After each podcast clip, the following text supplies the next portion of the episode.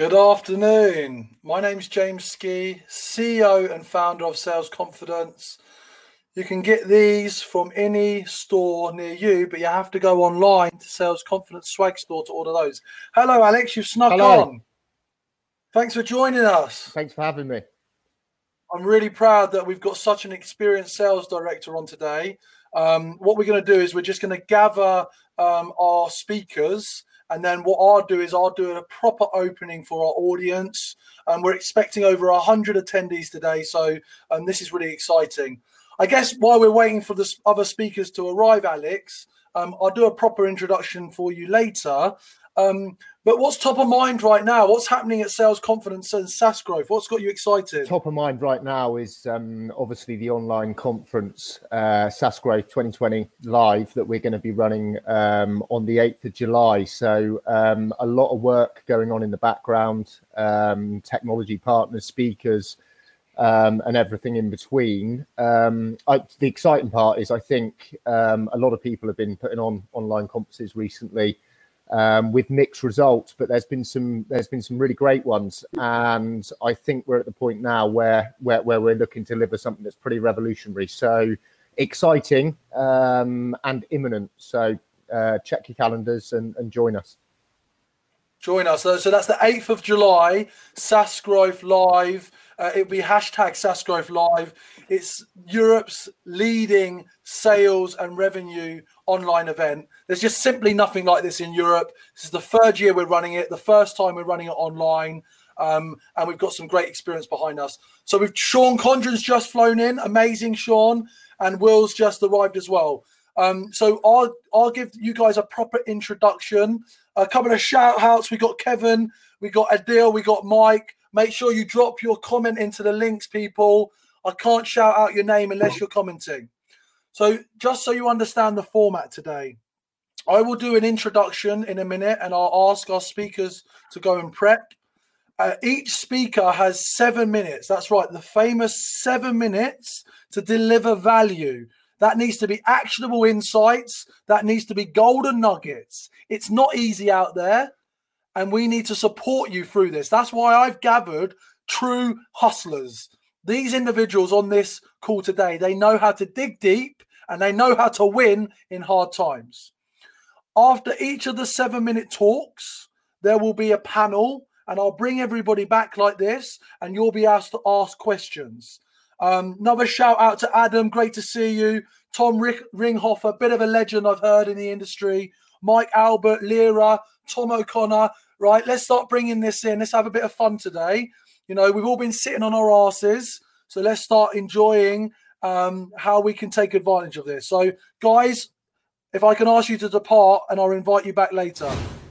All right, cool. So, thank you everybody who's just joining us. Um, we're three minutes past the kickoff time. And uh, just as a reminder, my name is James Ski. I'm the CEO and founder of Sales Confidence.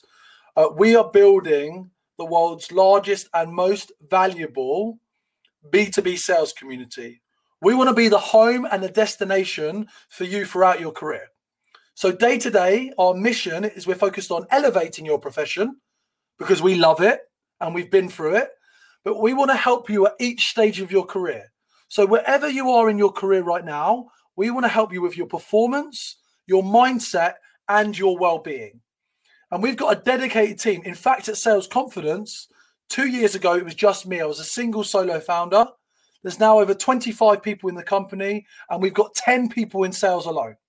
So if you want to chat to anybody in the team, you want to find out how we can support you. Maybe I could introduce you to one of my 20,000 LinkedIn connections. Maybe I could introduce you um, to your next employer. That's what we are. We're a network. We're here to help you. Simple as that.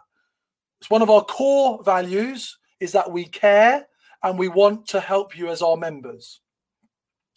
Um, thank you, Oliver, for the observation on Will's shirt. Apparently, he borrowed it. Um, welcome, Thomas. Rosina, good to see you.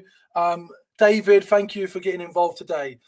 I would love it while we're on this because we're going to be together for the next 90 minutes.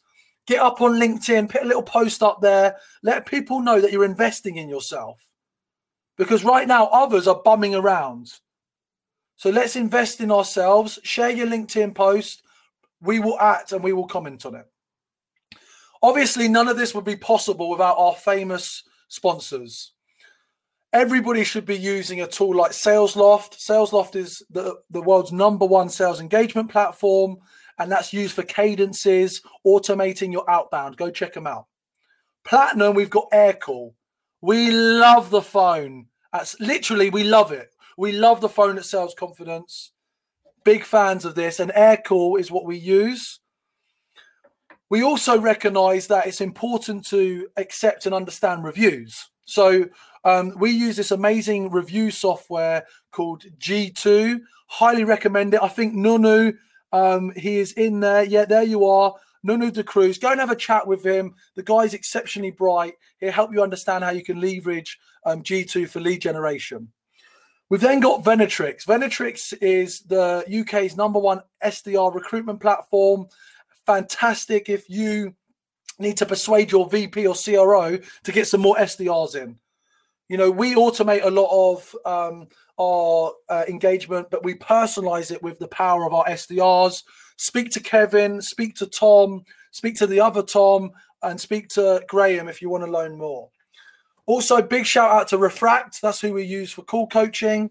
Um, we want to shout out to SalesWorks, Seismic, Air Marketing, Marketing Confidence, Jiminy, Xactly, and Clari, which is a forecasting tool. And also, big shout out to SimilarWeb, which is great for data. That's the plugs. Enough from me. So today, I want to introduce you to our first speaker, Sean Condron. So I've watched Sean develop his career over the last 10 years. He's worked at four listed SaaS companies, including the likes of Concur, Seamless, and most recently, City Pantry. This is an individual that is generated in his last role over four million pounds worth of closed business. 50% of that came from outbound. So he is meticulous with how he is actually running a process. Right now, though, guys, we're suffering. Targets have dropped, but commissions down. It's not fun. And I do want to acknowledge that it is not fun for many of us out there. And, you know, heartfelt um, thoughts go out to any of you whose family and friends have been impacted. We've had people in our company impacted, and it is quite difficult. But we can only control what we can control. And Sean, if I can invite you in now, is going to be talking um, about how you can support the prospecting process and have patience. He's got a number of frameworks he's going to walk you through. Um, listen carefully, take notes. This is all recorded. So if you have to jump off to the toilet or you have to call your girlfriend or your boyfriend, that's fine. We will record this and we will also do a summary, a full written summary that you will be able to read. Just one final shout out as many of you will know, we've launched the world's very first sales learning and development membership. We actually have a SaaS platform. Woo woo! So you can actually subscribe to Sales Confidence, the membership platform, and you get daily dosage from the top leaders in the UK. And you're going to hear from more legends like Sean Condron. Good to see you, Adam. Great to see you, Shane. Um, let's get Sean Condron up. Thanks, James. Great. And uh, thanks to the sales confidence team as well for the invite. I've been following the company for a couple of years, so nice little privilege to, to get invited on. So, firstly, I'm just going to acknowledge that I appreciate the title of this talk is probably not something that people necessarily want to hear because it's essentially take a step back in some respects. What I actually mean by be patient is really be led by the prospect rather than pushing them constantly. So I'm not saying don't try and win now. what I'm hoping people can take from this is a way to build in some extra credibility so that you do sell what you can now, or at least as a second best, you're ingratiating people so that you are in their mind when the time is right, which will hopefully pave the way for your future opportunities. I think that's really important because at least what I'm seeing right now is a, a slight shift from where we were a couple of months ago where we were just being told, no, we're not doing anything, to, well, now this is going to be the norm for a longer period of time. How do we actually start to operate with people working from home as the new norm? So there's two things um, to consider. So one is for prospecting and one is for progressing sales. And they both hinge on evaluating what I call your you versus I focus. So for prospecting, um, not sure if people were on the event last week, but Sales Confidence ran a, a leaders event. One of the speakers made a great comment, which was the hardest part of closing a deal is finding it. And the more I thought about that after, the more it resonated with me, particularly in the current situation, because one of the things I think you can do to win more right now comes down in part to what you're actually doing at the top of the funnel. So it's about really, as James kind of mentioned, like meticulously evaluating who you're contacting and really why. So an interesting thing I always get sales reps to do is, to ask yourself how you versus I focused is my approach. One of the ways that you can do that is going back and looking at prospecting or outreach emails that you send and tallying up the number of times you use the words I, we, or your company versus you, yours, or your company. By doing that, you get a bit of an idea of the balance or potentially imbalance of the language that you're using being focused on them or you. So if your written language is more I focused rather than focused on the prospect, the question you have to ask yourself is are you really contacting that company or person for a valid reason? And two, there's also a pretty good chance um, that your spoken language when selling is more focused on who you are and what you do rather than the prospect's needs and the value that that business um, or the business is derived from your solution. So for me, the, the language you use really needs to be derived from the actual language of your intended prospect or current clients. There's a couple of simple ways to do that. So one is if you are doing deals right now, is about getting the actual client story in their own words of why they're using you and building that language into your prospecting efforts. And two, if you're going after new prospects, it's doing ideally like intelligent things in terms of say looking at job adverts or uh, JDs for the type of contact you want to sell to to give you an idea of what's important to them so you can tweak your message for that pe- for those people or that role. So this is very specific within a process but i'm making the assumption that you know most companies have sdrs or you're responsible for your own outbound prospecting um, because you're probably not getting a lot of, of marketing leads right now so this needs to be plugged into a systematic process where you're consistently building lists of companies that are a good fit, adding contacts, and then putting them through a sequence of emails and or calls.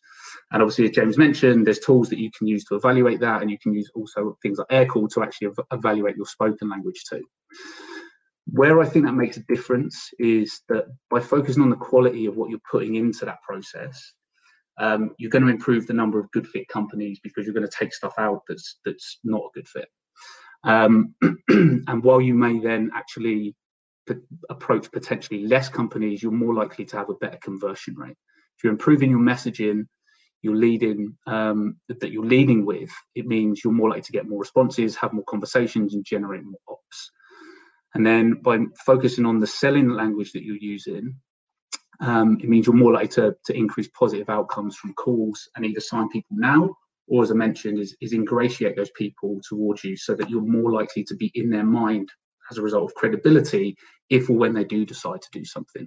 And the worst case scenario is that you'll just learn very quickly why things aren't working if that's actually being done as, as part of a systematic outbound approach. So you'll get in and get out very quickly.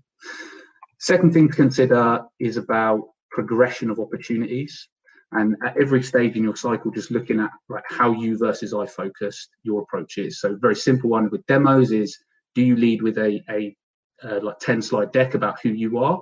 Or does your conversation start with what's important to the prospect?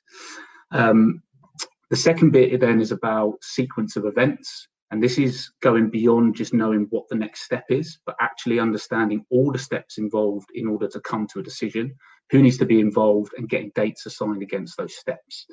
The question you need to ask yourself when you're doing that is, is do I have a sequence of events? And really importantly, who is actually driving it?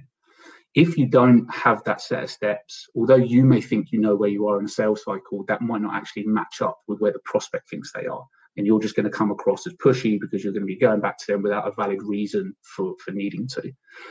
So the best indication for me that you're on the right path is that the prospect is actually giving you um, the sequence of events without being asked because it's clear they're thinking about how to get a deal done. If they don't, then obviously you need to ask them, but you again need to be honest with yourself about are they driving it or are you driving it? And I think one of the really simple kind of litmus tests for that is um, an analogy from men are from Mars, women are from Venus, which is about relationships being like an elastic band. So in a relationship, what like people are sometimes pulling in different directions. If you're the person who's always doing the pulling, potentially the band will snap. So at some point in your sales cycle, you have to actually do the, the counterintuitive thing and stop and stand still and see whether the prospect goes past and actually starts to pull you along. Um, and I think one of the ways that you can actually do that within within a sales cycle, for me, I think an important thing for you for you to do is is look at the risks in your opportunity. Um, one of the ways that we get our salespeople to do that is to actually use what they think is a risk to say to the prospect, "This is what um, essentially uh, we think that um, may be a reason for you not to sign at this particular time."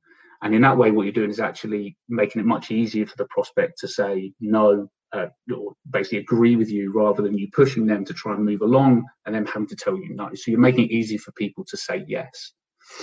Um, uh, just going back, uh, appreciate I have a little bit more time. Is um, so when when you're using or looking at your kind of messaging, I think one, of the examples from uh, like B2B food ordering is um, algorithmic trading companies. So um, we have a process where we kind of uh, put messages out to people that follows a pretty standard format, but we t- tweak it per industry and per contact type. Um, within algorithmic trading companies, they uh, provide food um, to their traders every single day during lunch. The reason they do that is because traders have to be on um, at their terminals throughout the day in order to execute trades. Now, as a marketing message, provide food to your staff to keep them locked to their desk is not really an attractive marketing message. Um, but when we turn up to prospects and we have that in our kind of um, our talk track, it demonstrates that we actually know how their business makes money um, and why they use food as a way um, to, to kind of offer a perk to, to staff. Um, so yeah, I think th- those for me are kind of uh, two ways right now that you can actually like look to build in more credibility to what you're doing, um, which hopefully helps you to build a better quality list um, for the people that you're performing outreach to. Um, giving you obviously like valid reasons for actually contacting people, having better conversations, um, and giving yourself a much better chance of um, pushing people through uh, through sales cycles successfully. Um, those really are the the kind of key the key bits that I uh, I think were kind of top of mind for us. I think one of the things James had mentioned, or kind of asked us when we had our rehearsal earlier in the week, the week was how we were dealing with salespeople that um, that aren't hitting target right now. And I think um, where the kind of patience thing came from is really, you know, the conversation we've had to have with people is that like it is very difficult right now. We have adjusted some of the barometer that we have in terms of what we expect. Um, and um, we are, um, yeah, just kind of uh, looking for people to do obviously as much activity as as we can we can get out of them. But right now, we know that it's difficult to be doing deals. So um, we're yeah we're we're basically just asking people to, to obviously do, do what they can, but the expectation from a salesperson's perspective has got to really be that um, you're not going to be earning as much commission as you may have expected to be in, in normal times. And right now, the, the worst scenario is that you could be furloughed. Even worse than that, you could actually be out of a job. Um, so for me, it's about just obviously having some patience, knowing that everyone is in a difficult situation, um, and just trying to obviously get what you can, um, but really just trying to ingratiate people so that you're paving the way um, for your your future sales. Um, Thank you, Sean. Great final point there. I think. Look, it, it, I think we are. If you're in SaaS, you're in a privileged if you're in SaaS and you still have a job, I think um, you know we should be grateful for that. and we have to be realistic. Um, there were some phenomenal shares in that, Sean. Um, round of applause. Thank you for kicking off today's event. Um, if you can zip off, and I'm going to bring in Alex, and we'll bring you back for questions at the end. So um, it was great to hear um, Sean Condron then.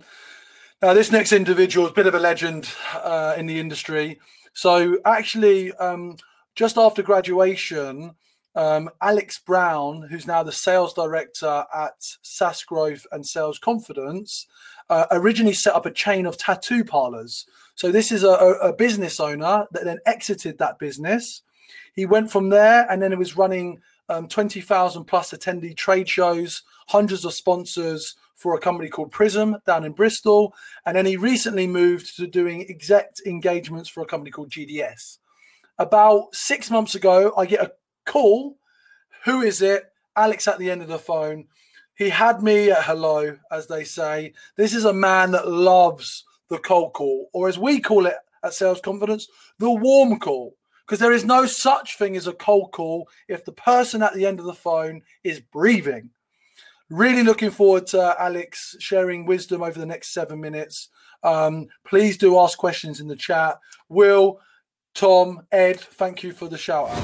Thank you, James. Um, okay, so I did have a chat with James originally on on what I was going to do my talk on, and um, I think it was universally agreed that um, me banging on about using the phone um, on every every talk track I do was getting a bit old. So I'm going to take a new approach. I, I do recommend you get on the phone um, as your 101.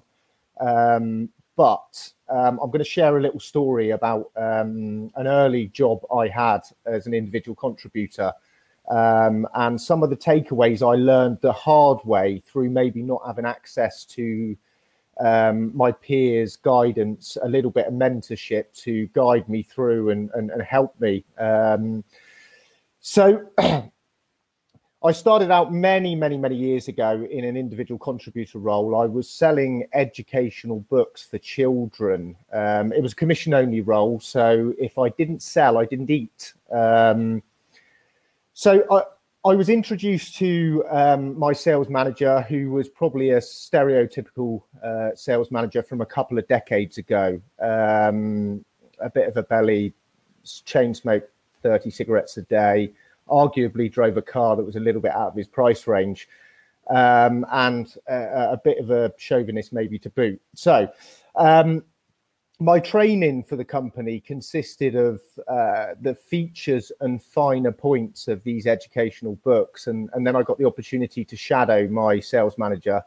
um, where we essentially we smoothed prospects. Um, we almost exclusively um, directed our pitch at, at the father, the, the, dad of the situation. And we talked about things like how wonderful their car was and, and tried to get dad excited and, and engaged in the conversation. So, um, as, a, as a young man, while all of my friends were going to chase girls and boys um, and going out for beers, I was getting suited and booted and hitting the road to, to sell my educational books. So, um, unsurprisingly, the deals weren't coming in thick and fast. I wasn't closing any deals. That was a problem being a commission only role. Um, I had to find a new process and quick. Um, so I learned some key lessons uh, on this journey. Um, and I think they're still very relevant today, and, and, a number of them are extremely relevant at the moment. Um, so during sort of exploring and on the journey of learning my new process, I, I, I come to a quick revelation um, that actually nine times out of 10, when selling educational books to parents for their children, the DM, the decision maker, is actually mum. Um, and you know, smoozing about how wonderful the car was with a with, with, a big engine and similar was definitely not the answer. So um, that was a bit of a a bit of a revolution, uh, uh, revolutionized my approach essentially, um, and I had a bit of clarity on on who was driving the decision. And if mum got the value and and uh, and you know saw the value in in the books then then the it generally drive the uh, drive the sale. Dad was certainly an influencer um, but mum was the decision maker. Um, so as i said that revolutionized my approach and i think it's it's really pertinent at the moment because i think a lot of us are finding that the decisions are going through certainly more um, influencers or, or, decision makers, but equally we're, we're having a lot more of a challenge with the, for the likes of the C, CFO as an example. So um, that was a that revolutionized my process. And the second thing that I learned on my exploration um, of understanding how to sell these books was actually the features of the book that I'd been taught um, were really boring. Um, I'd lose prospects on that journey. So the finer points of key stage three weren't um, weren't the most exciting topic to discuss. So I learned really quickly that actually I needed to stick in value. And in this situation, value um, was combining their child, their loved one, with the book. How did the child look after they'd been combined with the book? What was what was the outcome of them giving the child the book? That's what I needed to talk about. Um, that was value. Mum and dad were invested in that conversation. They would talk about it for days. So um, I learned very quickly to, to move away from features and, and similar and actually talk about the outcome um, of working with me and equally working with a company that was was obviously selling the books. Um, so, you know, how would that accelerate their child? Um, and, and, and the reason that's obviously really pertinent today is we're all being scrutinized a lot more um, as salespeople about you know where the ROI is, what the outcome, what does it look like to be working with us at the moment, and and, and ROI is a big topic. So um, I've carried that with me to to, to today. Um, the last thing that I learned on my initial IC journey um, was that actually it didn't matter whatsoever at what level of academic intelligence the child was. It just didn't matter. It didn't come into it. It didn't matter if they were borderline genius or actually they were thick as. Um, it turns out that the the the decision makers, the parents, wanted exactly the same outcome if if they were either end of the spectrum. So they wanted their child to do better whether he was bottom of the class or top of the class, they wanted him to make that incremental improvement. So I think that applies really well to today. And you know, we're all we're all wondering whether we should be reaching out to prospects and similar. But if you've genuinely got something valuable um, that can help to accelerate uh, a prospect in some way, it doesn't matter what you know where they are currently. That it's worthwhile having that conversation. And um, you know, if you can, if you think you can add value anywhere, my advice would be to reach out and and, and start that conversation. So a little bit of a different track from me, but just some of the learnings I had on my um, uh, initial IC journey, um, and some learnings that I've carried with me that I think at the moment are, are extremely pertinent um, to anyone in an IC role. Alex, thank you for sharing and some great uh, stories. It's funny that it does remind me of my um, first sales role. It was a commission only door to door role, persuading people to get their milk delivered. So you can imagine uh, knocking on someone's door who, in their weekly or daily shop, goes to Tesco's, Waitrose, Asda, persuading them that they should get it delivered. And actually, it was the benefits to the local community versus the fact it was milk. And so, thinking about what we all sell today is software solutions you know, I love that focused on the outcome. What value is this going to add? And I would ask this, and you have to ask yourself this question if you don't believe your solution adds value to the people you're pitching, find another company to work for. Because it's it's unconscious and you will be smelt out by your prospect. So great chat. Thank you, Alex. We'll invite you back for questions at the end. Um, I'm just getting my download on Will. So Will Koning, wow. Um, get ready, Will. Like one of the things I've watched this individual rise up over the last um, two to three years. Um, he's worked in a lot of SaaS company environments, and he's always been known as the individual that leads with opening the most doors. And he is a super. Listen very carefully to what he's saying. Also, um, consider the fact that he is one of the first Sales Confidence 100 founding members of our learning and development platform. Now, it's not surprising, is it, that he's now up on stage? It's not surprising that he outcompetes most of the people. We look after our members. If you are on here today, speak to one of the team and become one of the very first sales confidence members, and we will look after you 365 days a, a year. For now, I will pass over to Will Koning, an absolute legend, um, currently the head of sales at Mintago. Thanks very much, James. Um, hi, guys. Great to be here. And yeah, no, it's great to be um, uh, one of the first members of uh, Sales Confidence. Um, so today, just a bit of a quick of intro to myself. I am the head of sales over at a financial well-being company called Mintago. Um, I, I, specialize in working in very early stage tech startups um, in sales. In sales, I'm particularly passionate about two things. Um, one, that's sales development and prospecting, as, as James mentioned. And then the second thing is, is coaching others to be great. And the reason why that is, is, is sales gave me a purpose in life, and I just really want to pay, pay that forward. So um, I'm going to tell you a little bit about what we've been up to at Mintago with regards to prospecting, um, some of the challenges that we face, and give you some actions that you can actually take away today uh, and do tomorrow, and hopefully get you guys some more pipeline.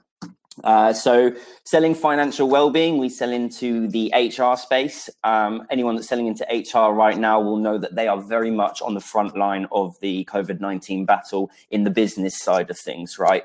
So safe to say for us, it's been really tough.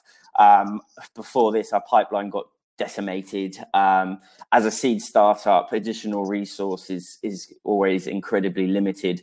And all of the usual tactics that we were using are just simply just it was getting nothing. I mean, we were banging our heads against a brick wall.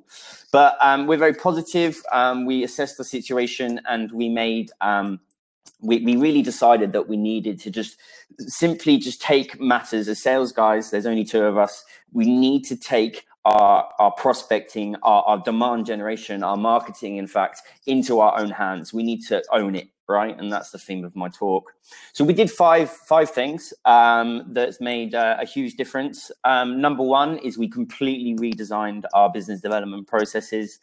Um, we took a deeper understanding of the exact challenges our customers are facing from a business and from a personal level. Because right now, people are feeling this personally, right? We wrote all our cadences and messaging to align with the current challenges they're facing now. We've inc- increased our social present 10 times, 10x. Um, and, and, very importantly, we gave ourselves time to put this in place. Um, so, yeah, it's probably taken about four weeks to get to where we are. since we made these changes. But what I'm really happy to report is that um, since the 1st of May to the 12th of May, we generated 23 sales qualified leads. Um, and I'm sure anyone right now will be absolutely happy with that. I certainly am delighted. Um, and hopefully, we've got a nice pipeline to sell to. So, I just want to go into those things in a little bit more detail to give you guys some actions that you can take away. So, number one, it's it's that cadence design.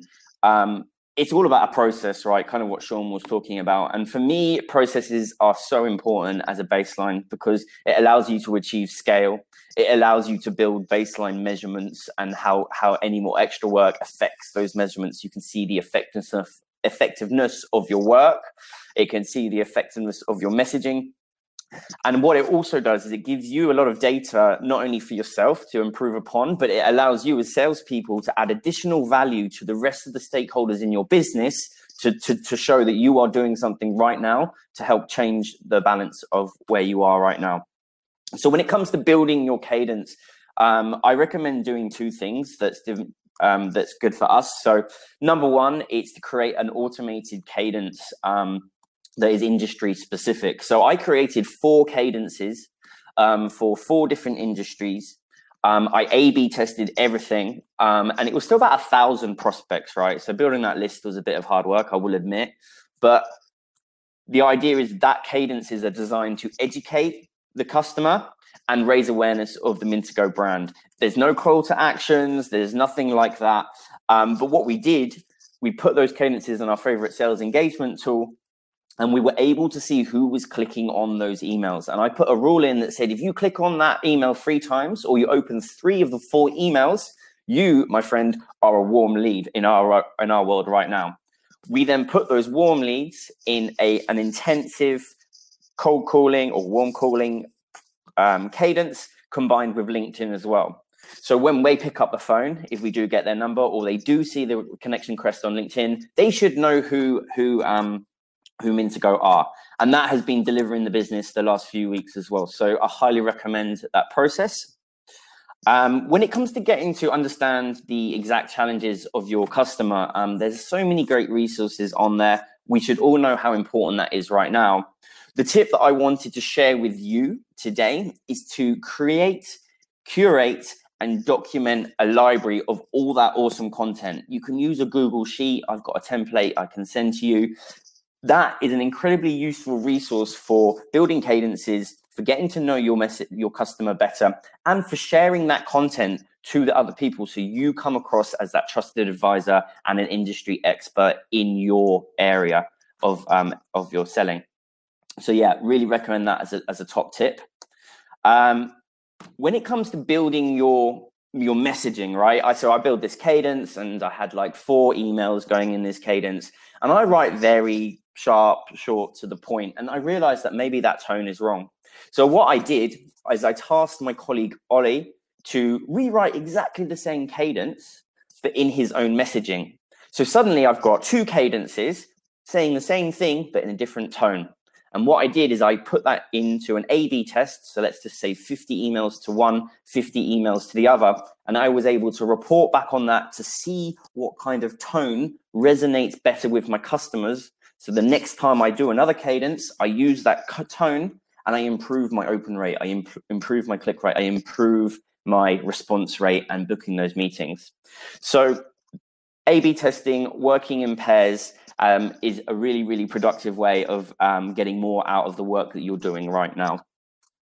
Um, the around social media, um, I'm not a social, I'm not a social media expert compared to some of the people that talk on sales confidence. But what I'd like to do is share two tips that are doing the business for us right now.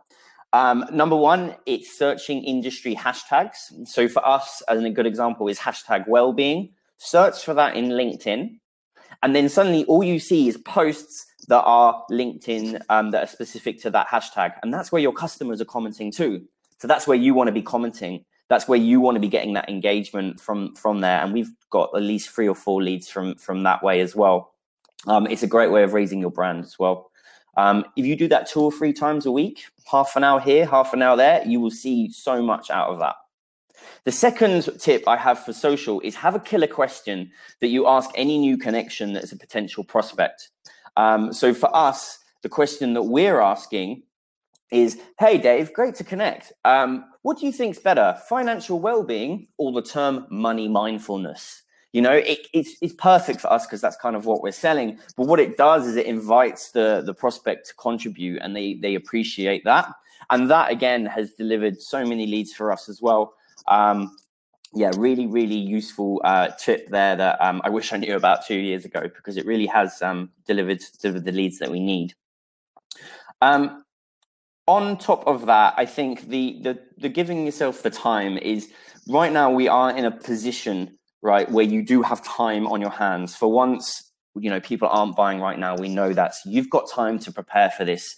Not only should you be taking the time to build all these processes out, to take that ownership of those cadences. But what you should also do is take that time to look after yourself, look after your well being. You are no good to anyone if you are not looking after yourself now, because you need to be selling in three to six months' time, right? So, really, really look after yourself, um, nurture your leads, so when the time comes they know straight to come to you and and that's that's the approach that we're taking.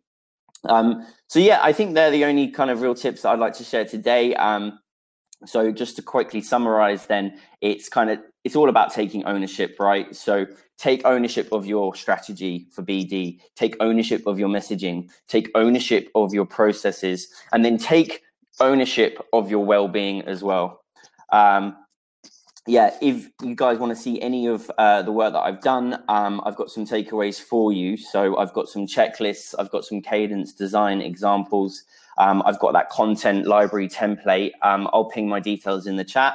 Feel free to ping them out to me, um, and then hopefully you can do the work I did in four weeks in in two. Um, yeah, that's me. Thank you very much. Um, loads of nuggets of insights in there. Um, please drop your LinkedIn and your email in the chat so everybody can um, send you a message. Um, huge amount of gold. I, I, think there's some takeaways even for the sales confidence team. And I love your focus on well-being. You're absolutely right. I think we all need to be looking after ourselves. We can't look after others if we don't look after ourselves and also um, you want to sustain. You have to survive this. Something that i took away as an optimist is you know i was still holding on to overachieving our company target this year as a ceo and i had to accept that the gold medal right now is to survive. Yeah.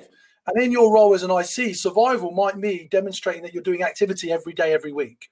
And you can't question activity right it's it, there are there is flexibility right now on people not hitting targets simply because a lot of industries and companies are frozen. Yeah. Um, so just love the sentiment. We're bringing you back for the Q and A. We're just going to invite our next speaker up. Cheers, guys. Oh, that's me. I had a little bit of a change, didn't I? First time I put on a shirt or a jacket in three months. Um, and that's an important part because I want for you to take away how you can change your experience, even while it feels like you're locked up at home a lot of the time right now. So, the topic of this seven minute talk is focused on how to have a winning mindset while still doing outbound prospecting. I'm going to share with you five, five key areas of focus that I believe you can take away and consider to improve the outcomes right now. So, number one is understand your why. Number two, what is the vision you have for you as an individual and the contribution you want to make to the company that you work for right now? Number three, action. You have to take action, and that means activity. If you are driven to win, perform, hit whatever current target you've got right now, you must take action and you must have high activity. Four, accept what is happening around you and focus on the controllables. And the fifth is how do you maintain a winning mindset? Survive, plan to win. And I've got two bonus tips I'll throw in later. So, just to give you a bit of background of me, I started my career in sales, as I mentioned earlier, going door to door, persuading families to get their milk delivered. And one of the basics that I took away from that is love the word no. Love to be told to go away. Love rejection. Because if you embrace that, the more no's, the closer you get to that yes. So simply, actually, we just used to use a bit of paper or our hand, and every time we got a no, we just waltz around and we'd mark it on our hand, cross, cross, cross. And then as soon as we got that yes, oh, we gave ourselves a big tick, right? You've got to learn to love the no. And right now, we're all getting a lot of no's. Everyone is getting a lot of no's. So let's just recall why you do what you do. From there, I've had a career. Um, I spent over 10 years in the software industry. I've gone through every role from SDR to IC to manager to VP, and now I'm the CEO and founder of what is becoming and set to become the world's most valuable B2B sales community. We were the first in the world to launch a B2B learning and development platform, and you all have access and all have the ability to get access to this. I want to make sure that each of you, Graham, Rosanna, Adam, Georgina, Will, Charles, can become the best that you can be. And the best you can be might be 10% better, 20%, 30%, 50%. But imagine what that will do to your lives if you can improve yourself, the outcomes in your personal career, and for your company. It will transform you. And this is why being a sales professional is the best career in this world. I'm going to talk about that mindset. So, first point, your why. Why do you do what you do? This is a really deep question. You have to go deep inside your soul and ask yourself, why do you do what you do? Why do you decide to join the company that you're currently working for? Why do you care about helping your prospects and your customers with the solution that you're pitching? Because you have to care about the solution. You have to understand intimately the value that you're creating for somebody else. And that why? Why does that matter to you? Why does it matter to you that you're going to help your buyer improve their process, give them ROI? Why does it matter to you to be successful? You know, I've been from that journey. I've been a 25k earner. I've been a 50k earner, a 100k earner, 150k earner, a 200k earner. But it's more than that. You have to understand why you're going to do. So, Graham, Rosanna, Shane, think about it. Write it down. Put it on a wall. Second, the vision for your career. I've interacted over the last three years with thousands of salespeople in person and online. It's obvious to me when you are a bit lost. You don't have any direction. You're still working off a framework someone gave you at school or at university. It's not clear where you're headed. I knew that I wanted to work at a global software company. I couldn't get that opportunity on day one. It took me three roles before I joined LinkedIn. And then I had the opportunity of the lifetime to become number one at LinkedIn on LinkedIn globally. But I understood my why. And my why personally was to build a global company that we're now building with the amazing team, people like Alex Brown and many of the people on this chat today. That is why. And I had a vision to create a platform where you guys and girls can be helped at each stage of your career. That's why when you get involved in what we do, we will transform. We will transform your career. We will accelerate your earnings we will accelerate where you want to get to if you understand your vision. But if you come to us and you just want to be a little bit better and you might hit your target, it's not good enough. Understand the vision. Action, taking action. The fundamental difference between winners and losers is action. And most of you right now are sitting down on your asses and actually, while you're listening to me, why don't you get up off your feet? Shake your toes a little bit, feel the blood pumping a little bit. I'm doing this standing up because I want to be focused and I want to make sure you're getting value from what I'm sharing. That's really, really important. But you've got to take action. We have shared so much information on here. We're going to follow up with the recording. Half of you will watch the recording. We're going to send out the blogs, the recap, a smaller percentage will read it again. A handful of you, and that's the real winners in there, the real winners somewhere in there, will take action. Lyri, I love that you're standing. Big shout out um, to Lyri. That's what we want action. She's already ahead of you. So, what action can you take after this call to move forwards? One action might be to contact one of our team members and learn about the sales confidence membership. The next action might be to speak to your manager, your sales VP, your CRO, and ask them what are they doing right now to invest in your development?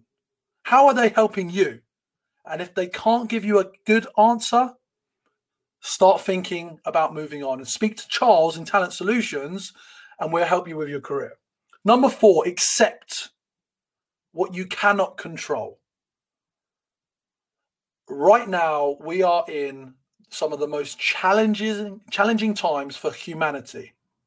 And as a professional and as a professional salesperson, there has never been a more difficult time. Not 2008, 2009, not September 11th, not the dot com bubble, not when we fell out of the exchange. You know, this is challenging times. So accept what you can control. I I I can control what I wear. I can control if I'm going to bring my A game. I can control how many times I'm going to pick up the phone every day.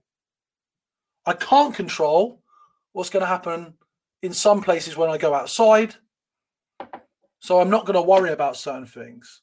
You need to focus and worry about what you can control. And right now, you control the trajectory of your career and you control what's going on up here. Number five, that winning mindset. At Sales Confidence, as we elevate you, we help you move from here to here to here to here until you decide you've got as far as you want to go. But that winning mindset requires a survival mindset. And I highlighted earlier that for me, I'm a gold medalist. I was a sports person and my focus was on gold. Did I always win? No. I used to be attached to that fact. I know, and this is the bone. I'll get onto attachment in a minute, but I am someone that chooses to have a winning mindset and I'm focused on winning and I want to help you win. But you can make a choice. You have to make a decision. You have to choose if you are going to win right now. And that might be confusing. How can I win? How can I smash my target? How can I overachieve? How can I earn my commission when there's so much difficulty around us? You choose. And that choice will change how you respond in this crisis. So, my bonus two tips is attachment. Now, I'm very much an advocate of Buddhism philosophy. And there's a great book, there's many, but the one teaching of the Buddha and really how you detach yourself now from that target. You know, you set self a goal at the beginning of the year, you set yourself a goal at the beginning of the month, you're not hitting it. Generally, 50% of salespeople don't hit their target. Now it's something like 70, 80, 90%. It's difficult, but don't be attached to that. Focus on what you can control, your activity. Will, Sean, Alex gave you some golden nuggets. Focus on that. Focus on that activity and do not be attached to these targets because you'll feel terrible. Number seven, this is my final point before I wrap up and we invite everybody back. Have patience.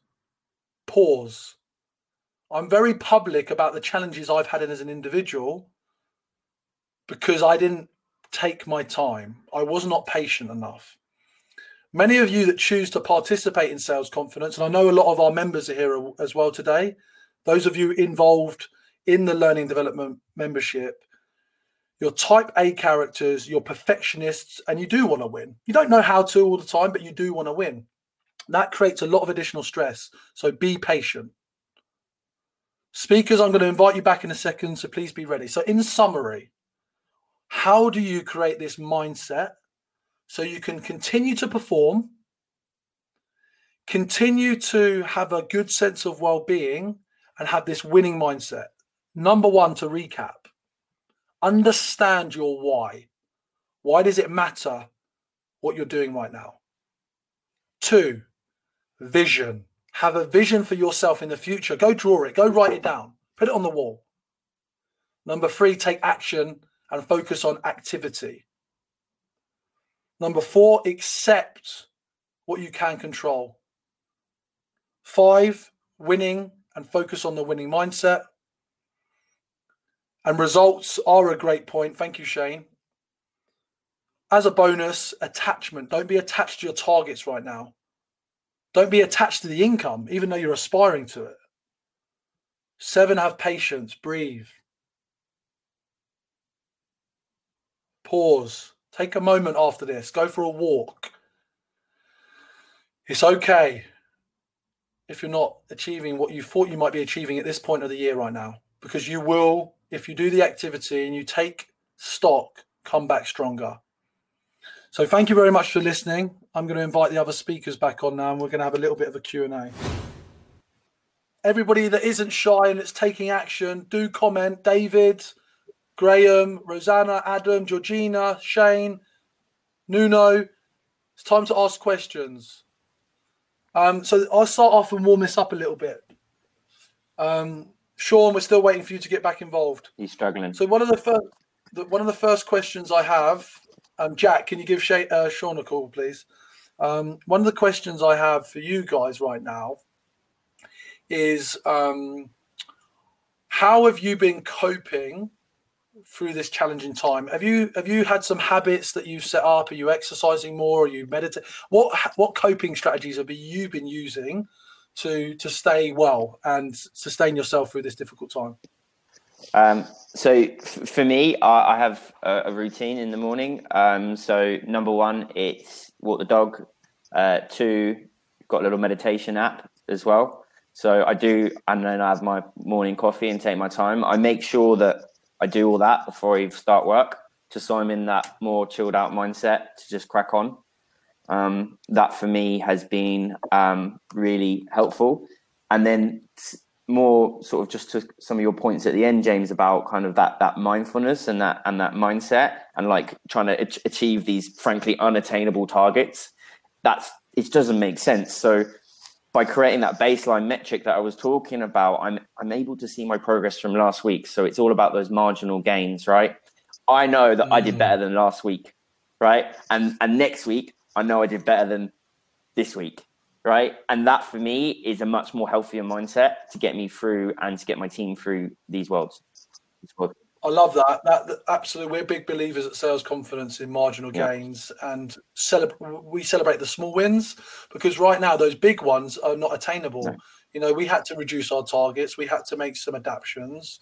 Um, so, so that's really yeah. great. Alex. Yeah, um, I echo uh, a couple of points that Will's just made actually, and, uh, and one of them is is is my morning structure. Probably to James's annoyance, I'm I'm I'm managing myself with only checking my emails at seven thirty. I'm a bit of an early riser anyway, um, but I'm I'm taking half an hour to an hour every morning to to gear up for the day um, with my thoughts and, and, no social media, no access to phones and similar. And I'll check that about 7.30, 7.45. Um, James is a bit of an early riser as well, so we will usually communicate early in the morning. Um, so I'm not getting back to him till nearly quarter to eight now, which I imagine is a, a frustration. But um, it's really helping me actually, um, and I think it's really important to set yourself up in the right way. Um, the other thing I'd really echo is is is something that James said earlier, which is is activity. I'm just keeping myself busy um, during the workday. I'm having as many conversations as I can, and actually, it, it, it's warming every day to talk to people who are still moving forward and you know are still looking to do business and build pipeline and similar. So uh, one of the things that's keeping me going actually is is is is keeping that activity and that outreach level up which is allowing me to engage with people who have a similar mindset that you know the world is still turning and we're still moving. So um, yeah, those two things are really really helping me. That's great. Um, so I've got some questions coming through right now. Um, so there's a few questions here about cadences. Will I think we're definitely going to have to get you to write a blog and also get you to publish on the Sales Confidence Community platform. Sure. Um, you talked about cadence design and you've had to re-engineer things. Like how did you go about that? Did you print it all out and put it on a wall? Do you type it up? Do you experiment? Yeah. how do you actually go through that so process? so before i before i even use anything like um like i use Salesloft as an example before i even chuck touch that right? I design everything um in like Lucidchart you know to say right touch one touch two touch three touch four.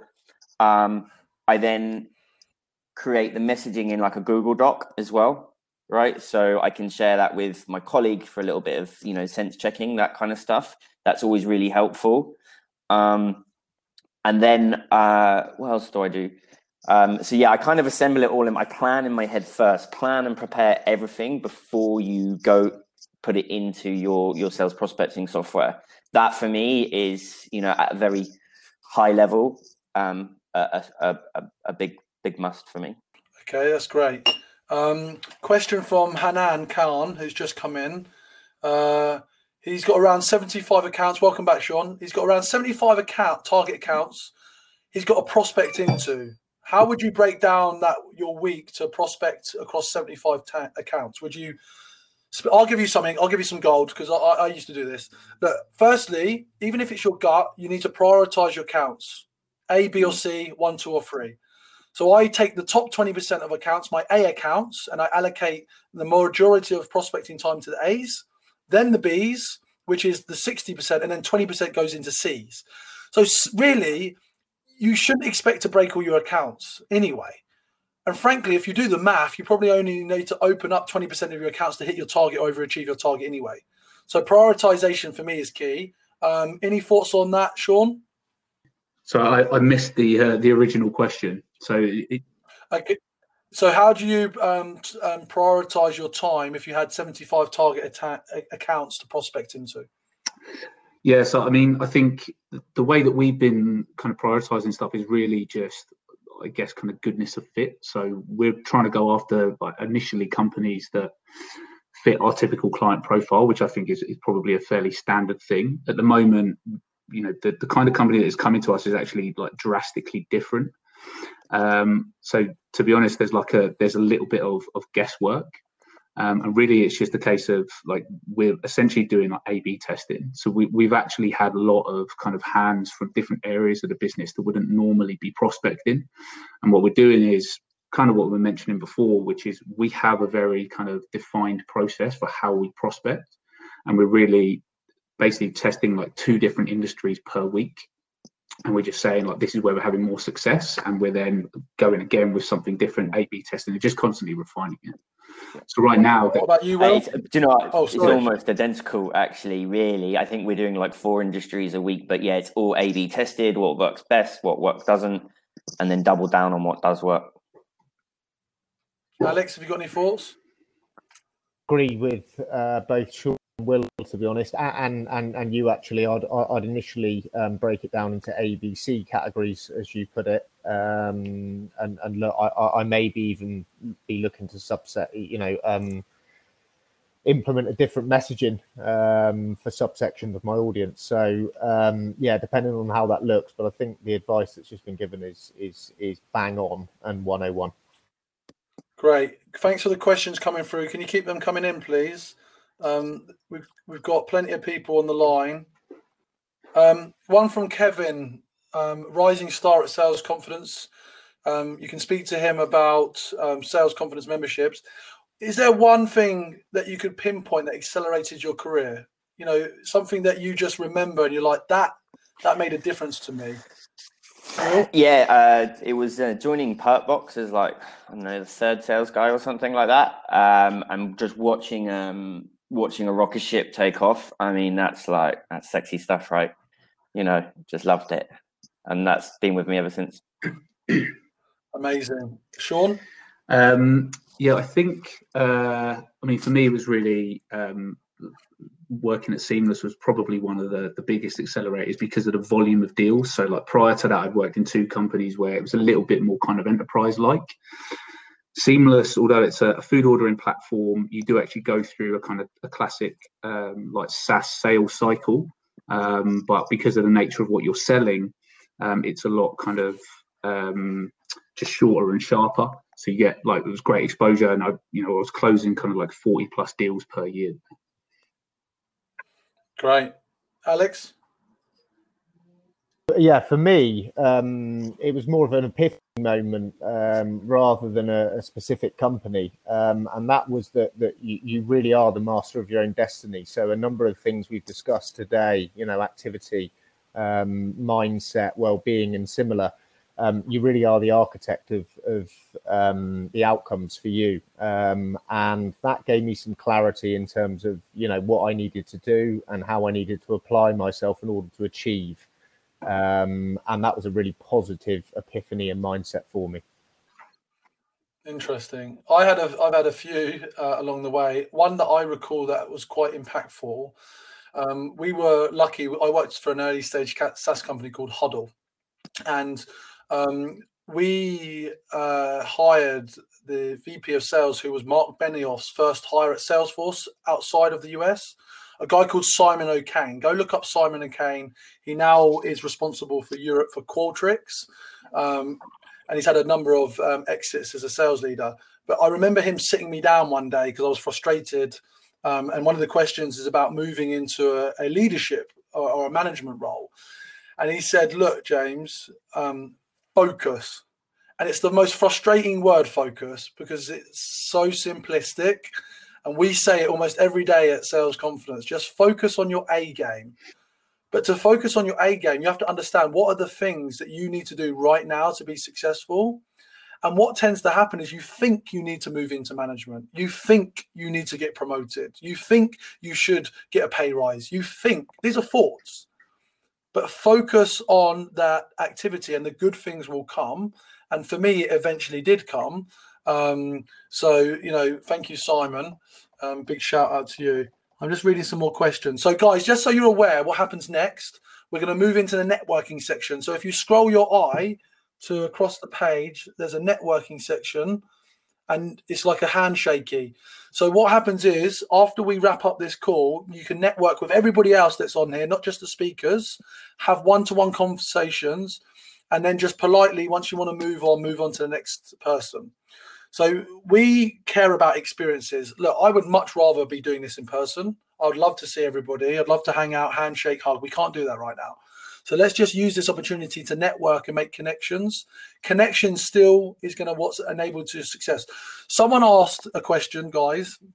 How do you get over a bad day, and how do you stay busy? Now, I I would say this: cadences, email, and calling when people don't pick up is frustrating.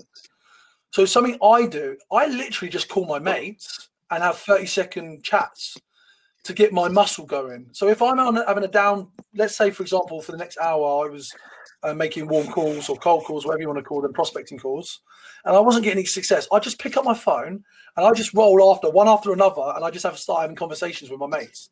And then once I've had a little banter, I get off the phone and I get back onto what I need to do, and that helps me. The other thing is if you really want to get over a bad day, move rooms in your house and turn on some big tunes. Yeah. Some of you will know I've started to learn to oh, DJ no. at the weekends. Right? Actually, I was going to my guitar. That's that's the later um, but if you want to change, if you want to change your mood, change your music, change what you're telling yourself, because that is what's making you feel terrible focus on what you can control and go change the music. Will, what do you do? Uh, so for me, I, I walk my dog. Um, I live by the seaside, lucky boy. Um, for those that don't, um, this meditation thing is really new for me. Like honestly, try it. Don't knock it until you tried it. It's it's it's it's powerful, right? Alex, struggle um, to be honest, Will, with the with the meditation piece. Although I have tried before, um, I, I actually think that the best thing to do is, is, is, take some kind of break, and, and how that looks for you will be very personal. Um, but take some, take 10 minutes, take 15 minutes out, refresh your mind, talk to a friend, do whatever you need to do, um, but just realign. Sure. Uh, yeah, I do a couple of similar things to the guys as well. So uh, I do actually do a bit of meditation. I think really important just through like each kind of day in the week. I, I, try to do combinations of things to like detach from the day. So like exercise, reading is just a ma- like two massive and easy ones. I think as you're going through the day, like one of the things I do is try to block out times to do certain things. And when I'm doing calling, if I do get like a hard no or you know basically get mugged off really badly on the phone, I just try to make a joke of it. So we often do that on Slack. We have like groups of sales teams or BDRs, and we'll just put stuff in there and just make light of the situation as best you can.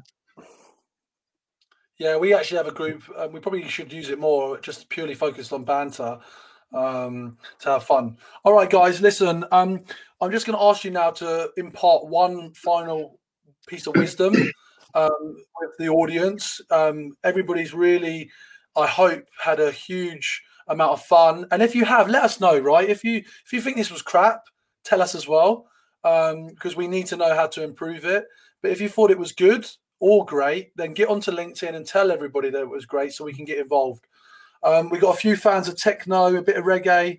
Um, good to see. But what's your final thought, Sean Condron? Um, I guess kind of similar link to what you just said. Really, for me, it's uh, like don't be scared of the truth. So actually evaluate really hard what it is that you're doing, and don't be scared if you get things wrong because that's how you're going to learn, uh, iterate, and change and move forward. Amazing. Will give yourself the time today to plan for the brighter tomorrow. Love that, Alex Brown a bit of wisdom that was um, given to me by one of my old managers, but a very successful one. Um, when you feel your back's against the wall, when you feel um, you're in a little bit of trouble professionally, uh, hard work will be your best friend. Um, and it will dig you out of any situation or hole. So um, yeah, maintain that activity and keep working hard. Um, thank you. Uh, thank you for the uh, shout out, Aaron Wong. Um, for me, two, number one is surround yourself with great positive people even if you can't physically do that, get on the phone, get onto LinkedIn, and surround yourself with great people that are positive. And number two, on Alex's point, just outwork them. So if you surround yourself with great positive people and then you can outwork them, you will get closer to enjoying yourself. So this has been fantastic. Um, thank you for the positive comments, Shane, Aaron, Mike, Paul. We're now going to move to the networking section, so don't leg it. Um, just on the transition over to networking, there's an expo section. So if you want to check out who our partners are, we we mentioned a few of those: Salesloft, Aircall, Refract, SalesWorks. Just go and see who they are. Drop our name when you speak to them. They look after you. Um, had uh, a great time. Have a great day. Stay safe and have fun. Um, networking. Here we go.